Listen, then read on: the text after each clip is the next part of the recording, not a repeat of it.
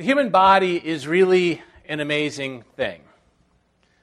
How much time have you really ever thought, or how much understanding do you have of how it is we actually grow from being this sort of little, little person to being a, a big person? I mean, seriously, if you think about it, how exactly do our arms and legs know when to grow and when to stop? How to do it in sync so you don't end up with like one arm that's a foot longer than the other arm. Right? How to coordinate it so you don't see people with like full adult sized arms but their legs haven't remembered to grow yet. It's kind of a interesting mystery if you ever think about it. And I was having a conversation last Sunday evening about growth plates. And you're like, oh yeah, growth plates, growth plates. Yeah. I mean, if you're a parent, you know about growth plates because every time your kid does something boneheaded, you take them to the doctor and they x ray to make sure there's no damage to the growth plate. So you're like, oh, growth plates. And I'm like, I don't actually know what a growth plate is. So I started looking into this whole growing process because I knew that we were thematically talking about growing in the body of Christ and all that. And like, this is a good, good opportunity to do some research. And it turns out that, as I suppose you might imagine, the way the body grows is extremely complex. Right? Everything's complex in our bodies. And it, and it starts with signals in our brain, up in our head, that, that tell our pituitary gland to produce human growth hormone. Not the stuff, well, it is the same stuff that athletes use, but that's, this is actually what you're supposed to get in your body. Right? And, uh, and, and then the hormone goes out, and then the parts kind of take over from there. Right? And your bones, they, they receive the signals, they receive the hormone, and then they, they start producing uh, cartilage cartilage in the center to thicken them up, and then cartilage at the end of the growth plate. It sort of begins growing outward. It'd be sort of creepy if you watched it, I think, in slow mo. And it starts soft and squishy, and then it hardens up into bone, and just like that, you are bigger than you used to be. And so the short form of it is, right, that our body grows when our head tells it what to do. And it works as long as the various parts are actually getting what they need to grow. And then when they actually do the stuff they're supposed to do and they actually grow. It only works if all the parts and processes are connected and the body's well nourished and nothing's been broken or damaged.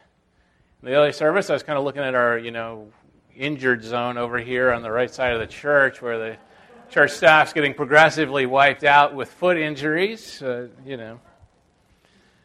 Well, it turns out that Scripture has an awful lot to say about human physical growth. That was pretty astonishing because Paul describes the process very exactly, except that as we look at our adventure of the New Testament church today, he's actually talking about how the church, the body of Christ, grows, not how the physical body grows. But there's a surprising amount of parallelism. And so our passage resumes after last week's discussion of unity, which is found in Ephesians chapter 4, verses 11 to 16.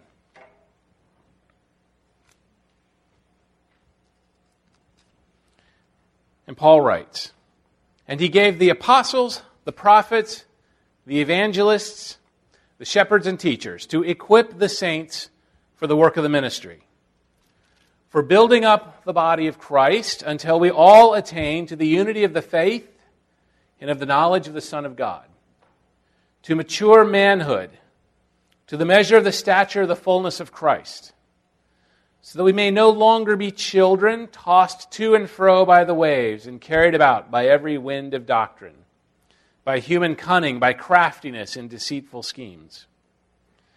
Rather, speaking the truth in love, we are to grow up in every way into Him who is the head, into Christ from whom the whole body, joined and held together by every joint with which it is equipped, when each part is working properly, makes the body grow so that it builds itself up in love. Last week we discussed Paul's urgent appeal for unity in the church, that we glorify God by unity. But I mentioned last week that there can be an asterisk on that, right? We could be united about the wrong thing. So unity we have to be careful with. It has to be surround, focused on the right higher common value. And, and today we see it in this passage. It is the building up of the church as the body of Christ. And the resounding message of this passage is that Christ wants his body built. And that should be very encouraging to us.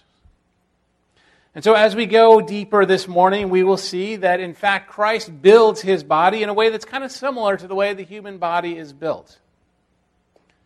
And we'll see as we walk through the passage that very specifically Christ gives leaders to build the body, that each part of the body gets built in four dimensions that are in here, and that when each part is working properly, then Christ empowers the body to build itself in love. Paul begins by explaining that Christ gives leaders to build the body. This is an important passage, particularly for those in pastoral ministry. Verses 11 and 12 say, And he gave the apostles, the prophets, the evangelists, the shepherds, and teachers to equip the saints for the work of ministry for building up the body of Christ. I think these are absolutely critical in understanding the structure and the roles within the church, the purpose of pastoral ministry, and they are foundational to my personal philosophy of ministry. And while apostles and prophets, you don't see them very often running around today, there are definitely evangelists and there are definitely pastors, which is what Paul means by shepherds. And there are teachers, which in this context is probably referring to preachers. And Paul tells us that these people, people like Pastor Neil and Pastor Mark and myself, along with ministers around the world, we have actually a couple in our congregation today, and we are privileged to have them with us. Right? That they, around the world and across the ages, have been given to the church for a specific purpose to equip the saints. That's each of us here. To equip us for the work of ministry, for building up the body of Christ. That Christ wants his body built. And so he has gifted the church with leaders who are to equip the individual members to do the work it takes to build Christ's body. And it's important to really understand that relationship and that essence of who is responsible for what in doing all the work it takes, because it is a big job. So, equipping people to do ministry, that is our primary pastoral purpose. And we do it by lots of different things. We do it by preaching, we do it by teaching, we do it by leading in worship, we do it by counseling and mentoring. We do it by creating an environment that equips and grows believers. And we have to get to the essence of these verses that we as pastors are not the primary doers of ministry. We are here to equip everyone here to do ministry. That this ministry has been created specifically for each person here. What paul describes in ephesians 2.10 is the good works which god prepared beforehand for each of us. And this lays a significant responsibility on every member of every ministerial team in every church across the ages and around the globe right that we must be equipping you or we are failing at our primary task we can be doing lots of other good things, but if we are not equipping, we're not doing the very reason we were set, get, set in place here. Right? And I suspect that Pastor Neil and Pastor Mark can give you testimonies about all the many things that they are asked and expected to do as pastors. But this, stand, this thing here is being identified as the most important thing. The thing for which we will be most held accountable by God. Are we equipping you to do ministry, to build up the body of Christ? And that's a genuine and honest question. Because given the stakes involved, if we're not, we need to know. Let us know. Because the stakes are high for everyone. But the opposite side of the coin is that doing the work of ministry to build up the body is the work of everyone here. Everyone. So please take advantage of equipping opportunities that are all around you. Seek to grow and learn through Bible studies and from messages, and, and really throw yourself into the worship on Sunday morning. Right? I got a whole little rant. I'm not going to go there, right? But one of the problems with, I think, much of American and Western church is an understanding of worship as a noun. You go to experience worship. But worship is a verb. We are here to worship God. And we need to be proactive on that. That's part of how we are equipped. So I'd urge you to grab those opportunities, to get equipped and do the ministry to which you have been called. And in order to do that, Paul tells us that each part of the body gets built in sort of four dimensions or four aspects that he lists in verse 13. Until we all attain to the unity of the faith and of the knowledge of the Son of God, to mature manhood, to the measure of the stature of the fullness of Christ. So the equipping process begins where we were last Sunday with unity of the faith. That we must be equipping people with the, with the common and accurate and yet amazing good news and truth of our faith.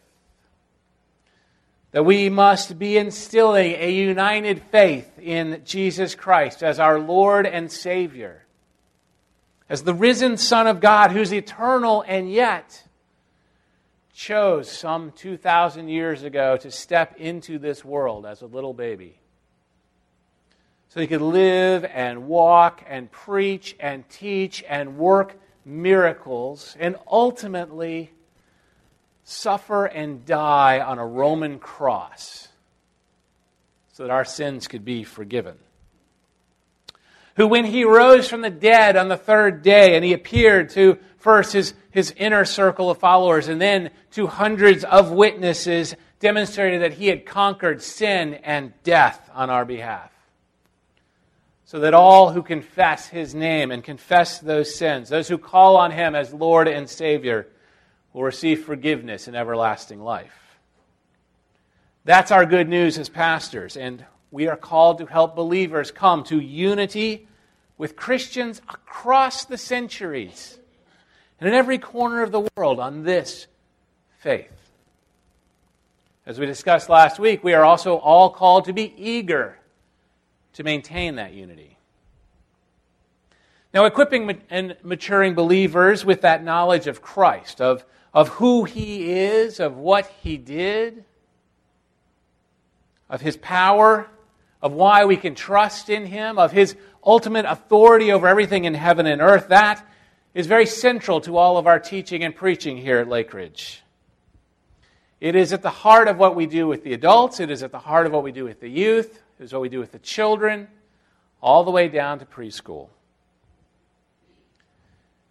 Mature manhood, which I think we are safe to understand as meaning adulthood here. The ladies, you are not off the hook.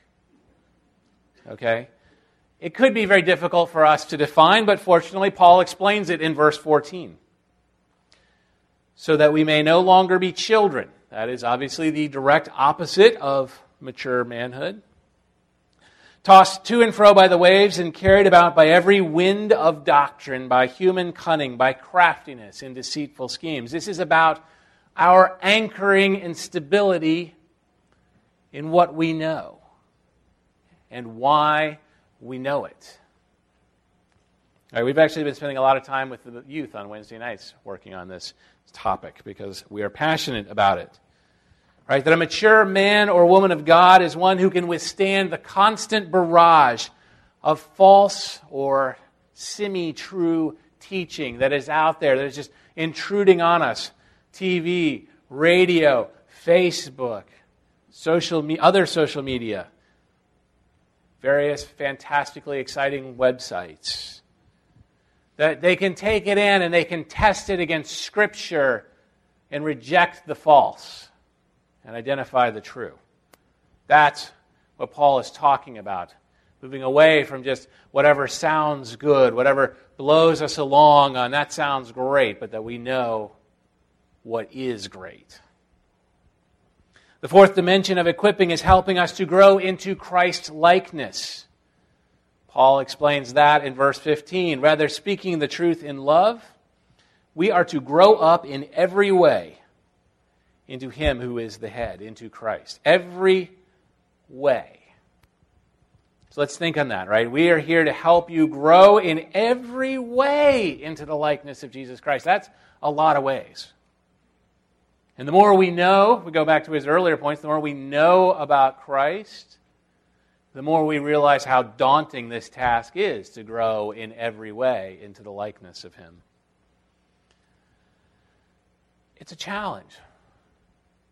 But it's exciting at the same time because Scripture tells us it is possible for us to grow in this way. Will we ever reach there? Not on this side of heaven. But we can grow in this way through the power of the Holy Spirit, through the Word of God. Now, I know what people could be thinking. Like, Brian, you just gave me another list. This is just on top of that stuff you talked about last week, and the week before, and the week before, and the week before, and the week before. I can't handle it. But this is not something new. So I want to assure you, individually and collectively, these four things are not new. They are not different from what we have been talking about all the way because they're really just a more detailed expression of the Great Commission. Remember the two elements of the Great Commission, right? We make disciples, that's the mission. How do we make disciples? By baptizing them and teaching them to obey everything Christ commanded. Well, unity in the faith, that's really just that's what we're doing with baptism. That's about that. It's the process of bringing people into unity of the faith and then beginning to walk them through genuine discipleship and growth in Christian faith. And then those other dimensions that Paul talks about teaching the knowledge of Christ, teaching sound doctrines that believers are anchored in their faith, and helping them to grow into Christ likeness. Well, these are just teaching to obey everything that he commanded. So, what Paul is writing here, what we are called as pastors and as members of the congregation to do, is 100% consistent with the Great Commission. Which is good, because that has to be our mission as a church, as well as the mission of the universal church to make disciples of all nations. As believers these four elements unity in the faith, knowledge of Christ, doctrinal soundness, and Christ likeness. They're really like a checklist. They're a progress report. They're something we can evaluate against as we examine our spiritual condition and, and our walk with Jesus. So I would encourage you to take stock of yourself this morning. In the early service, I gave them permission to kind of zone out a little bit. Right? How is your understanding of faith and the commitment to unity? How much do you really know about the life, death, and work of Jesus Christ? How is your knowledge of the great historical orthodox truths that unite us with the body of believers over 2,000 years? So let's be honest about those, and then we'll move on to the hard one. How are you doing at measuring up to Jesus Christ in every possible way? To the measure of the stature of the fullness of Christ. Well, that is an impossibly high standard. And yet, it's what we're called to do. And by the grace of God and by the power of the Holy Spirit, any believer can make progress on this journey through life. Right? To become more and more like our Savior until that moment when we are there because we see him face to face in heaven. Now, the good news is that when we stumble in this journey, and we will, when we fall short of Christ's likeness, as we will, well, 1 John 2 1 assures us that Christ will intervene, that God will forgive our shortcomings when we confess them and get back on the journey. So I'd urge you to take an honest inventory this week, and where you fall short, find ways to get equipped. And if you need help and guidance on how to do that, well, remember that's why Christ gave pastors to the church. The lesson for us as a 21st century church is that if we can get these things right, if we can be effective in equipping the whole body to do the work of ministry.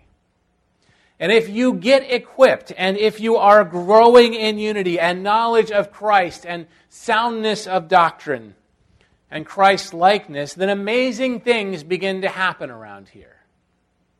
Because Paul concludes with this truth when every part works properly, Christ empowers the body to build itself in love.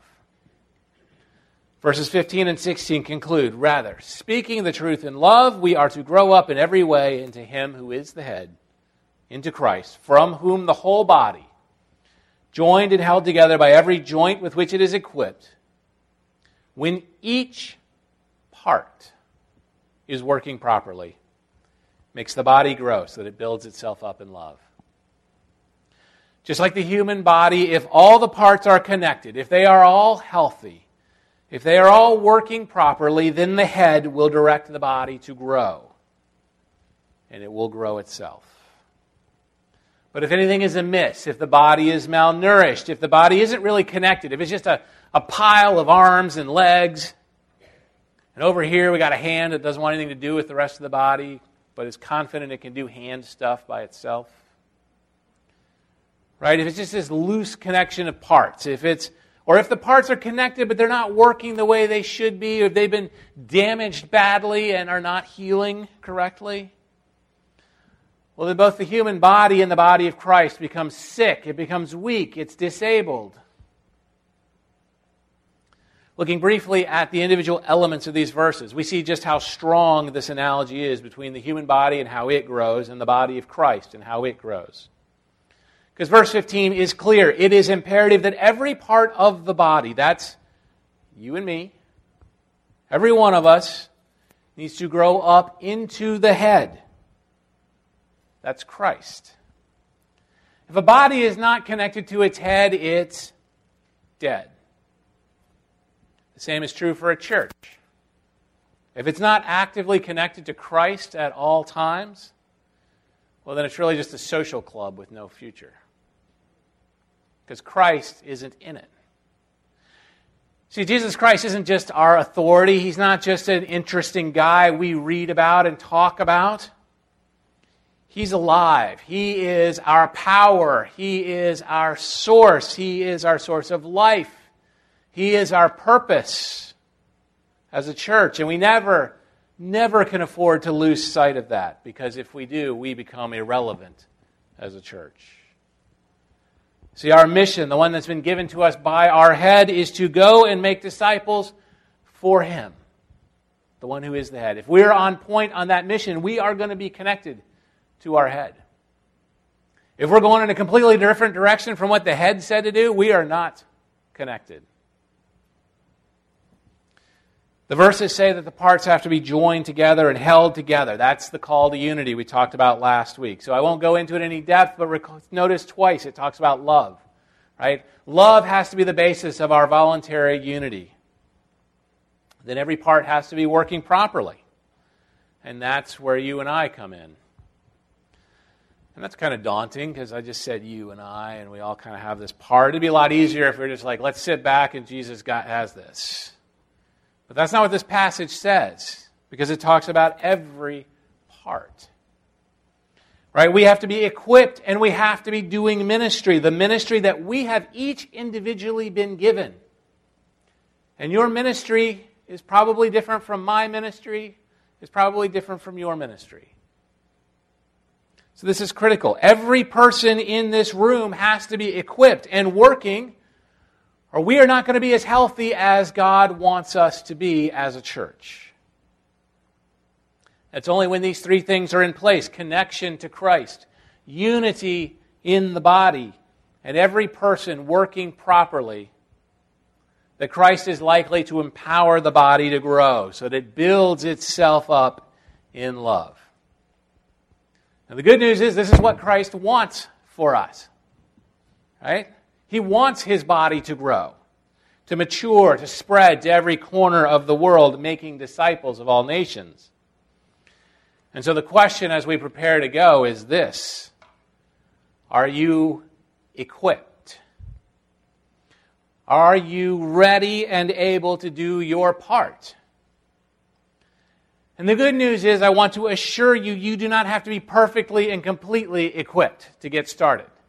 Right? This is one of the fallacies I hear, I think, particularly in the Western church. This idea that I just need to know a little bit more. I need to be more spiritual. Once I know as much as this other person, I can get started. But that's not how it works. You don't need a seminary degree to do the ministry you have been called to. You do not have to have served X number of years in a church or on a particular set of committees to do the ministry that you have been called to. We do not make you pass a written exam before you do the ministry you have been called to. And in fact, the doing of that ministry is part of the spiral of equipping. You get equipped, you do ministry. The more you do ministry, the better equipped you are. The more equipped you are, the better you do ministry. Right? So you just got to get started in there. And you need to be making progress in those four elements, or you can become unbalanced in the way you grow. So if you are not equipped, or you are not making progress, what's holding you back?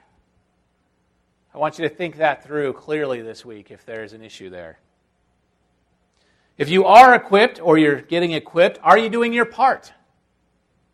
Right? Paul said when each part is working properly, it makes the body grow. And that tells you how important your part is. I don't know what your part is necessarily. You may not feel like it's a very important part, but your part matters. Because every part matters. Right, just like in the human body, we got lo- lots and lots of parts. We got big parts, we got little parts, we got visible parts, we got invisible parts, but they all matter. And the same is true in the body of Christ. One of the blessings of being equipped and really doing your work of ministry is that you have a good, clear sense of your purpose, a good understanding of your role in God's big picture, and that is tremendously encouraging. Right? When you are in the right ministry, the one that God is calling you to, that you know it, and it is hugely, hugely encouraging. So, are you working properly as a part of the body of Christ? Are you serving in the way that God has called you? And if you're not serving, or if you're serving in a different way and you realize, I'm not doing the thing God's calling me to do, then we need you as a body. The body of Christ needs you to be healthy and strong in serving our head, our Lord and Savior, Jesus Christ, the one who gives the growth because he wants his body to grow. Please pray with me. Heavenly Father, we thank you for these words of encouragement and these words of challenge. Lord, help us to each step up and get equipped in the ways we need. Help us to be faithful in the ministry to which you have called each one of us. Lord, help us to do it in unity and maturity for your glory, always with Christ as our head. And it's in his powerful name that we pray. Amen. The call today is to grow, to grow into the head of the church, into Jesus Christ. So if you have not yet trusted Him as your personal Lord and Savior, I would urge you to make that decision because that is, that is the first step. He is indeed the head of our church, and I see His mighty hand at work here. And that hand is holding out an offer of grace and forgiveness for your sins. Right? An offer that you just need to accept by confessing your sins and turning to Him and following Him as Lord and Savior. So if you are ready to make that decision, or if you have made it in recent days, then we would urge you to come forward as we sing so we can pray together and rejoice together. If you've been coming to Lake Ridge Baptist for a while, but you're not yet a member here, then I'd invite you to become a formal part of this body of believers as we set out to do the mission that Christ gave us in our community. And for everyone here, I would ask that you pray for clarity and insight from the Lord, not just today, but all week long. To inventory your spiritual life. Are you growing and being equipped for the mission? Ask the Lord to reveal you not only the areas you're doing well, but the areas where you need more equipping more growth, and more doing. And then seek those out within the church.